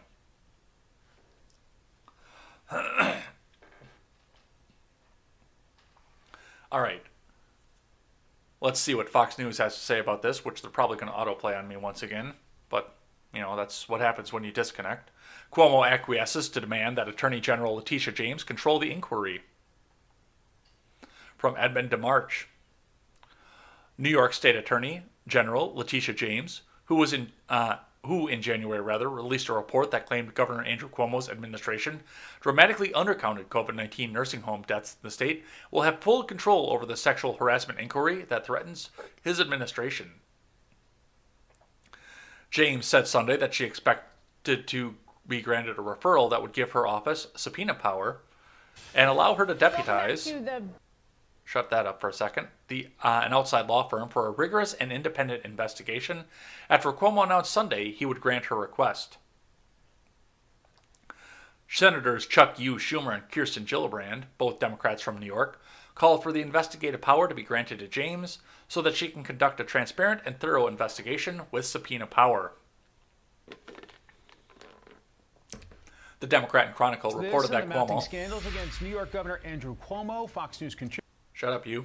At first, wanted to refer the issue to Barbara Jones, a former U.S. District Judge, who worked with one of his former advisors. After that idea was rejected, the paper reported that Cuomo wanted James to work with the judge he appointed to help select an appropriate independent attorney to look into the matter. So, this is going to get interesting and spicy. And I mean, this was the guy who was you know, possibly going to be the presidential nominee in 2024 if Biden lost. And now that they have no use for the guy anymore, now all this stuff is going to come out, and it's kind of entertaining to watch, but it's also kind of sad to see. Looking at this and looking at what got covered up. Because Boylan was talking about this way at the beginning of the commie fucking coup. And plus the nursing home thing off of this as well. So, a lot of things to look at with this, a lot of things to go along with this, and we're going to be watching this for quite a while. All right, from the New York Post. Give that a second.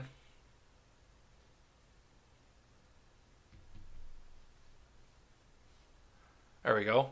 Cuomo accused of pressuring female reporter to eat the whole sausage in a creepy video. Matt Binder tweets out, just thinking back to that time New York Governor Andrew Cuomo uh, how did a local news reporter to eat the whole sausage. feel the same way too. Will you eat the whole sandwich? I will eat the whole sandwich. Yeah? Okay. Who made sausage I can eat the whole sandwich. food? Like, it wasn't like this 15, 20 years ago. It was when Rick Lusio did I think. Oh. That's right. Shoot it. Oh, thank you. Thank you. Oh, no, hold on. I you. I don't know if I should eat the whole sausage in front of you, but I'm definitely going to eat it. You gotta do it.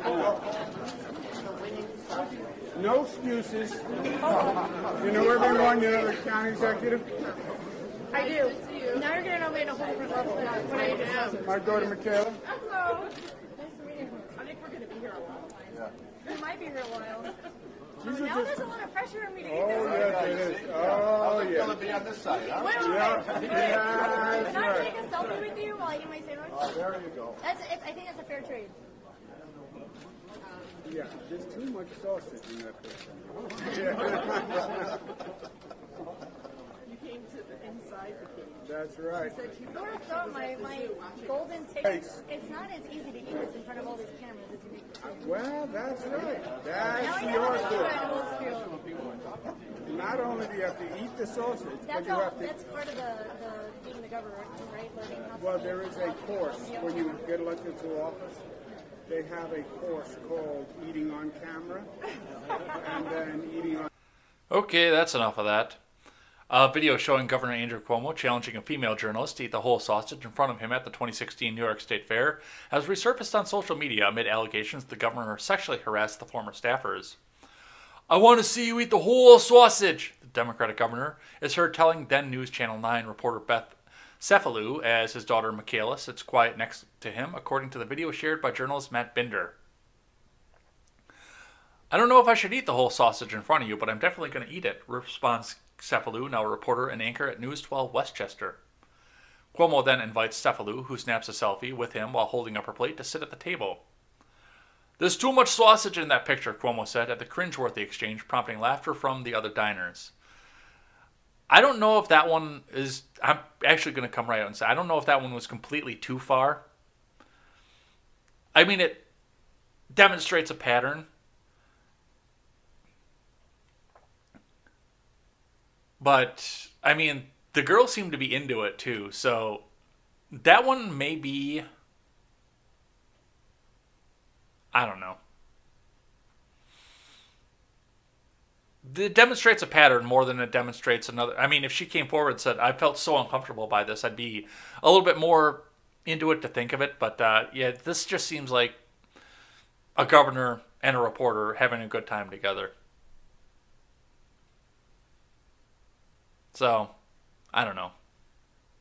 Funny to watch, though. All right, let's keep going here. I got one from the AP. Biden is finally going out to go and see Texas after it got warm. Biden surveys Texas weather damage, encourages virus shots from Darlene Superville. A week later, President Biden heard firsthand from Texans clobbered by his month's brutal winter weather on Friday and pledged to stick with them for the long haul as he made his first trip to the major disaster area since he took office.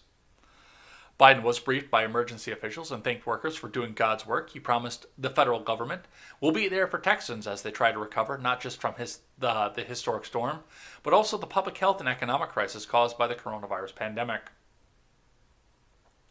When a, when a crisis hits our states, like the one that hit Texas, it's not just a Republican or Democrat that's hurting, Biden said. It's, it's our fellow Americans that are hurting, and it's our job to help everyone in need. So he's finally up out of the basement. He's going and making an appearance. Not in the middle of it. And like I said, if Cruz hadn't gone to Cancun, this whole thing could have been Biden's Katrina. So there he is. Let's keep going. Got just a few more here. Let's see if we can keep this under two hours. Uh, reports Dems abandoning the idea of workaround wage hike and stimulus bill from Eric Quintanar. Rescue equals vaccine plus $15. We are all essential. Senate Democrats have reportedly decided to abandon the idea to increase the federal minimum wage through the House passed $1.9 trillion stimulus bill, a decision that was made after some Democrats briefly considered enacting a workaround wage hike that would comply with the Senate's complicated rules for passing the stimulus bill. The Wall Street Journal, citing three people familiar with the matter, reported Sunday evening that Democrats will no longer seek to use tax penalties or other options to compel companies into paying higher minimum wage. Two of the people familiar with the plan told the Wall Street Journal that the, the decision was made to get the bill passed more quickly. And they realize it's a poison pill and they're going to be under the bus if because and that's a big part of this here is usually once you get the pork and the poison pills in these bills, nobody hears about them, but people are sitting here with their hands together waiting for these checks to come back out, waiting to see their big payment come from the government. And under any other normal circumstance, they would have had no idea that this poison pill was sitting in this bill. And now they know it's there. Not only that, but they know that the judiciary, or the, I'm sorry, the parliamentarian has kicked the fucking thing back out. So they're sitting here waiting on bated breath for this thing and knowing full well that it won't pass the parliamentarian and it won't pass the Senate without a filibuster. So there it goes. It's gone. And they could completely scrap the bill and they have nobody to blame but themselves anymore because they do hold all three houses and nobody knows how the Senate works. so it's very, very easy for the uh, the news media to come back and uh, pop them out. So we'll definitely be watching that as we go along. But that's not going to be coming out of this. We'll see a single issue bill come from this and everybody argue about it forever and ever. From the Blaze. GOP rep exposes wasteful spending in Democrat stimulus bill by proposing $10,000 stimulus checks. From Chris Enlow. Prior to House Democrats passing their $1.9 trillion stimulus package early Saturday, Republican Representative Paul Gosar introduced the amendment increasing the stimulus check amount to $10,000 for individuals and $20,000 for married couples. The proposed amendment was meant to highlight the wasteful spending on items completely unrelated to the coronavirus relief.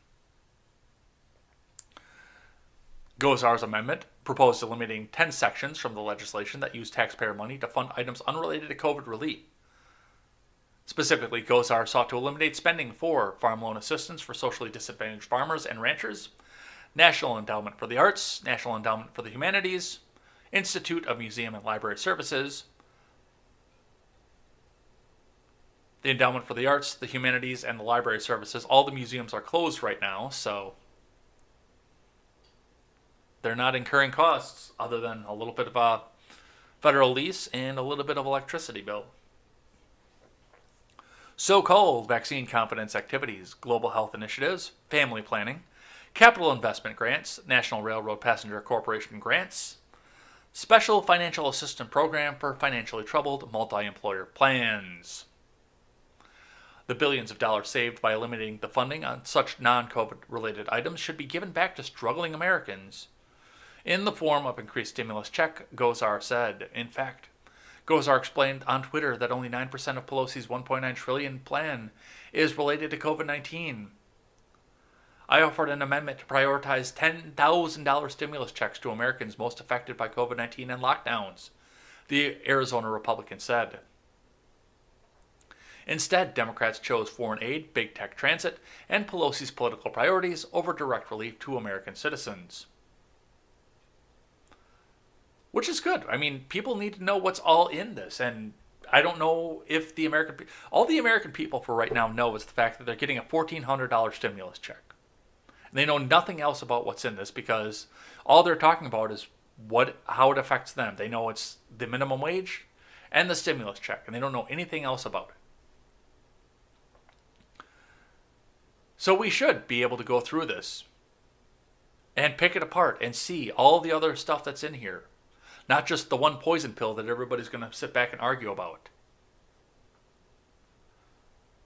So we will see what happens there. And I mean, all of Twitter went through the the last omnibus and pointed out everything else that was in that, which the last stimulus was tied to.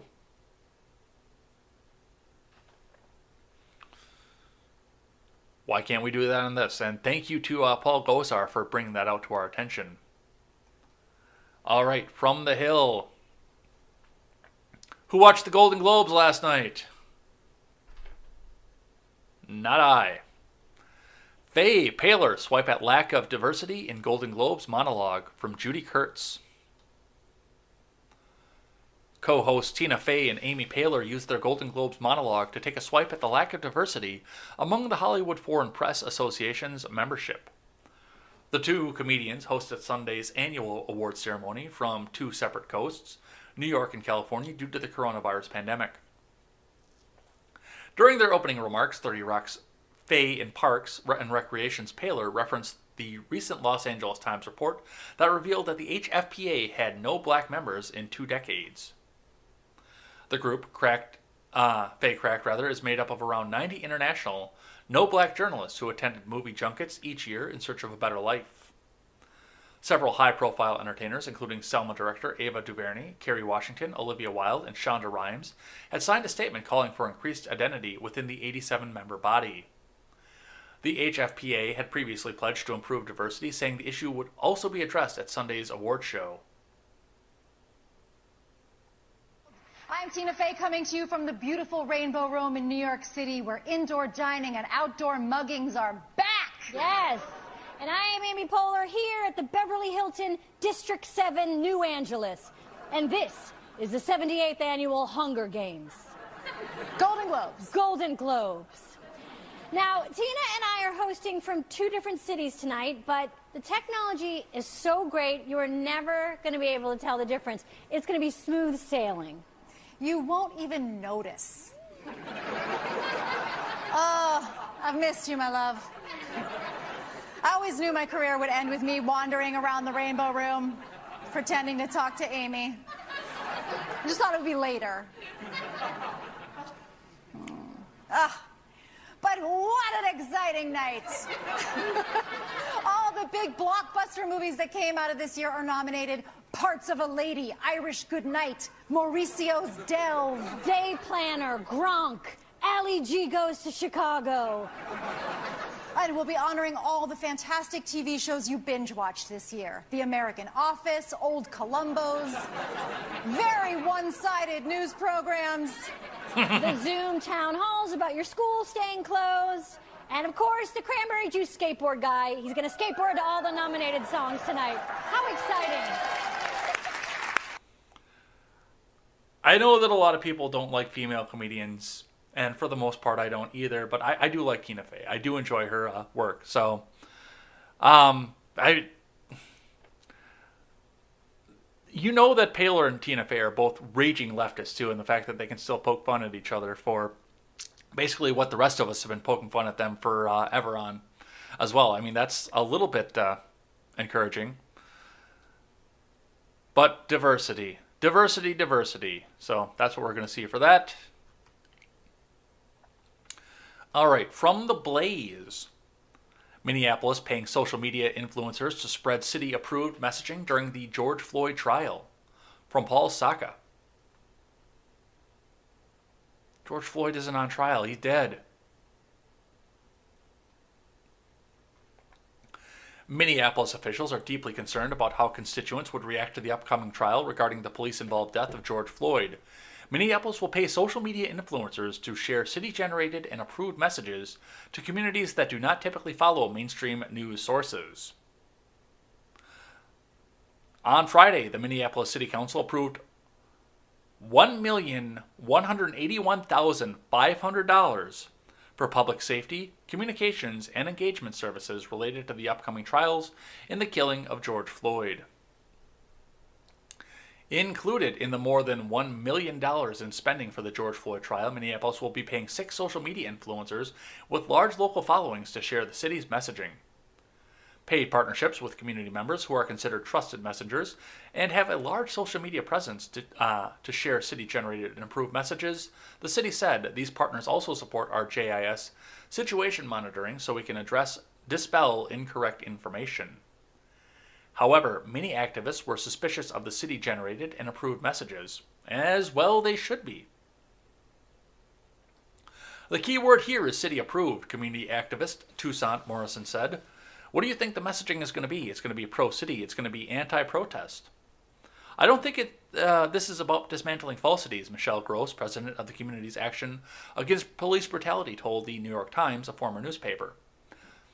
I think this is about crafting a narrative and controlling it, and I think people will see through this. To be frank, well, they're going to see through this because news programs like this are going to come out and tell you about the fact that they're coming up and doing this. I'm very interested to watch and see what happens in the trial of St. George. I kind of want to go and see how it happens. And I'm really more curious to see if there are actually riots that continue or if they just go away because it's not an election year. And honestly, with this one, I think it's about a good 50 50. It could go either way. But they're paying to make sure that uh, the true facts don't get out, and only what Minneapolis wants you to know gets out. All right. I've got one here that I was supposed to cover on Friday, I completely blanked on. Something that a lot of people probably didn't know happened. And we'll be talking about this a little bit later on tonight as well for the RedNet show. Hope you guys can join me over there. Maybe. There it goes. From CNN The Federal Reserve suffers a widespread disruption to payment services. From Matt Egan. The Federal Reserve suffered a widespread disruption in multiple payment services Wednesday, including a system that banks and businesses rely on to zip trillions of dollars around the financial system each day. After experiencing problems for several hours, the crucial payment system, known as FedWire, resumed normal operations shortly before 3 p.m. Eastern Time, according to the Fed's website. Other Fed business uh, services are still down, however, and this was as of Thursday. So I'm sure they're back up and going right now. But uh, yeah, as of Thursday, they were still down. In a statement, the Fed blamed an operational error and said that it's working to restore services and communicate with customers. Banks, businesses, and government agencies rely on FedWire to transfer vast sums of money around the U.S. banking system. More than $3 trillion was transferred daily using FedWire during the fourth quarter. The problems were widespread. The Fed staff became aware of a disruption for all services beginning around 11:15 a.m. Eastern Time, according to a message on the Fed website. And now, of course, we talk about Cuomo. We talk about uh, the bombing in Syria. There was so much else that happened last week, and this would have been big news had not been for anything else going on here. And I do assume that this was covered up at some point too, because people didn't want didn't want you sitting back and finding out about this. So definitely something to take, uh, pay attention to, especially given the fact that the markets were crashing most of last week as well. The markets were coming down, and the Federal Reserve had a widespread disruption. Nobody talked about it. Nobody even seemed to know that it was going on. And I want to give some thanks to Mackenzie from over on Twitter, Kenzie Puff, friend of the show, who brought this up to my attention and even provided me with articles that we could talk about. I have four of them linked in the Discord. But this is the one that I chose to come back and talk about. So I don't know where this affects the economy, but it's definitely something to pay attention to. I got another one here from CNN. U.S. begins distribution of a third COVID 19 vaccine as concerns grow over latest case trends. From Christina Maxouris. The U.S. just added another powerful tool against COVID 19 to its inventory a third vaccine. This latest piece of good news comes at a time U.S. health leaders say is critical in the country's battle against the virus as dropping cases begin to plateau and concerns grow over highly transmissible variants. Starting tonight, 3.9 million doses of Johnson & Johnson will be distributed across all channels, states, tribes, territories, pharmacies, and community health centers. One senior administration official said on a Sunday night briefing call, those Johnson & Johnson doses will be delivered as early as this Tuesday morning. After the FDA authorized Johnson & Johnson vaccine Saturday, advisors to the Center for uh, Disease Control and Prevention voted the next day to recommend the vaccine. The agency's director signed off on that recommendation almost immediately, clearing the final hurdle before the vaccine can make it into arms. So now you have a third vaccine out there if you want to go out and take the vaccine without knowing how it's going to affect the population long term because there has not been a long term for the vaccine. It's there, it's ready to go. And now we're going to see some real three way competition going off this. We'll possibly see some pricing go down, some availability go up and it's there ready for you. All right, and the last one on the day destroying my faith in humanity. And I have nothing that restores my faith in humanity. Yes, I do. What am I saying? Oh, the places the woke will go. Dr. Seuss canceled for racial undertones. From Chrissy Clark. What pet should I get? I, I never read that one. I did read The Cat in the Hat and Green Eggs and Ham. I do not like them, Sam I am, but I've never read What Pet Should I Get? A national educators uh, organization is telling schools to avoid reading Dr. Seuss because the children's books allegedly have racial undertones. Isn't Geisel Jewish?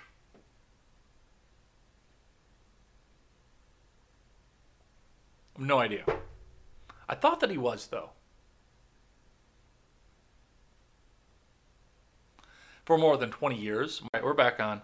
I don't even know where I lost that connection here, but we're back on. Realizing that many schools continue to celebrate Read Across America Day in partial recognition of Dr. Seuss's birthday, it's important for us to be cognizant of research that may challenge our practice in this regard, the announcement reads, as we become more culturally responsive and racially conscious. All building leaders should know that in recent years there has been uh, research revealing racial undertones in the books written and the illustrations drawn by Dr. Seuss.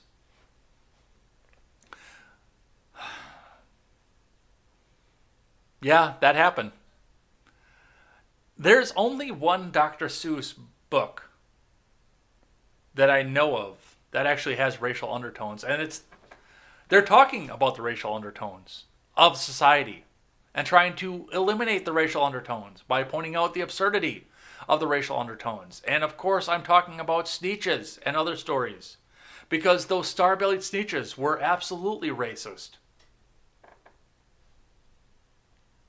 But, you know, here we're going to have this conversation. I would love to see how they come to this conclusion either. Of the 2,240 identified human characters, there are 45 of color, representing 2% of the total number of human characters, the study reads. Of the 45 characters of color, 43 exhibited behaviors and appearances that align with harmful and stereotypical Orientalist tropes. The researchers surveyed 50 Dr. Seuss books that concluded that there's not enough diversity in children's books, many of which were written in the 50s. This actually happened. Folks. Theodore Geisel was not a racist. But they have to go find every reason to make somebody a racist at some point here. This actually happened. All right.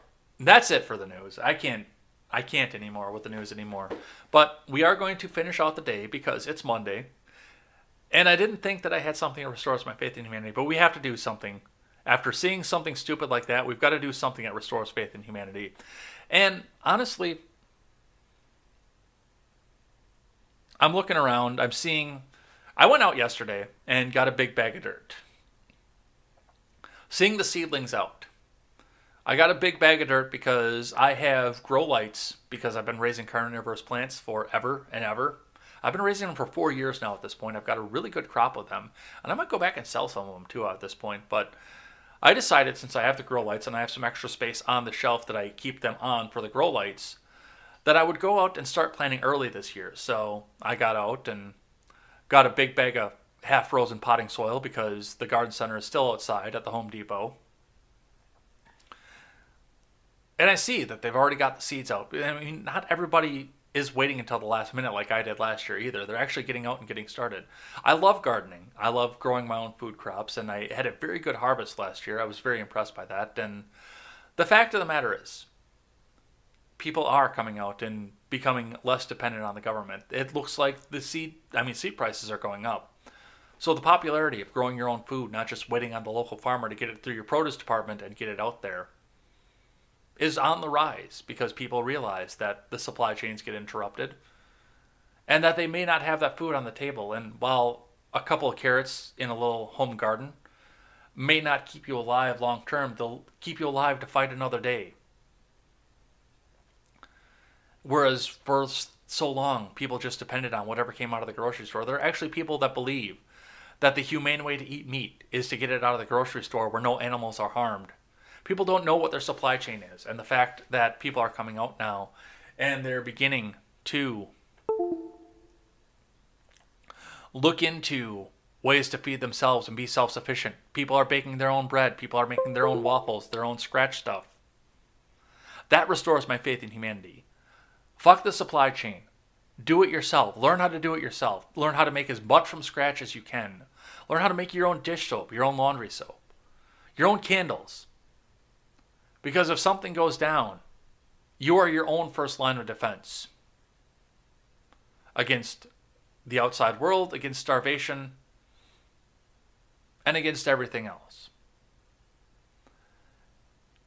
I know we talked about it last year, people doing it as a hobby, but I look at this now and I look at the amount of seeds that were gone, the prices that have gone up, and the fact that people were still buying and getting ready to go with hope because people are taking this shit seriously now. They know that the government isn't going to be able to defend them and the supply chains are going to be interrupted at a political whim. People know at this point they can't trust society to come back and do this for them. That restores my faith in humanity. And I hope I get a good garden out of this. Like I say, I've got some peppers planted and started. I've got some uh, I've got some onions going. Um, I've got some green onions getting ready to go. So it's not a huge one that I've started off this, at this point, but I do hope that I can get a big garden this time and actually get some other good crops coming. I, I had a really good crop last year, and I hope I get it again. So definitely looking forward to that. Looking forward to see what happens from this, and looking forward to see what people can do once they stop depending on the government and the societal supply chain. And once we sit back and realize that price to live in a society is bullshit as well, because society could break down at a moment's notice, maybe we'll start realizing that taxation is theft too. Maybe. We don't know. That's that one's a bit of a stretch here, but we'll see what happens here. But that's going to be it for the day. I'll be back here tomorrow, uh, later on tonight, uh, rather, for the RedNet show. We will not be on Elaine's Facebook page today because she's having problems with that. Um, we'll talk a bit about that tonight. But yeah, we'll be talking about this Cuomo thing. We'll be talking about CPAC. We'll be talking about the bombing in Syria as well and what that means. That's actually going to be a top story for the day. So definitely looking forward to sharing that with uh, my wonderful co-hostess and you, the audience here. Looking forward to seeing that. Otherwise, we'll be back here tomorrow for more headlines and more news. Looking forward to that as well. Hope to see you there on either program. Until then, I'm Jay Edgar, and this is Contemporary.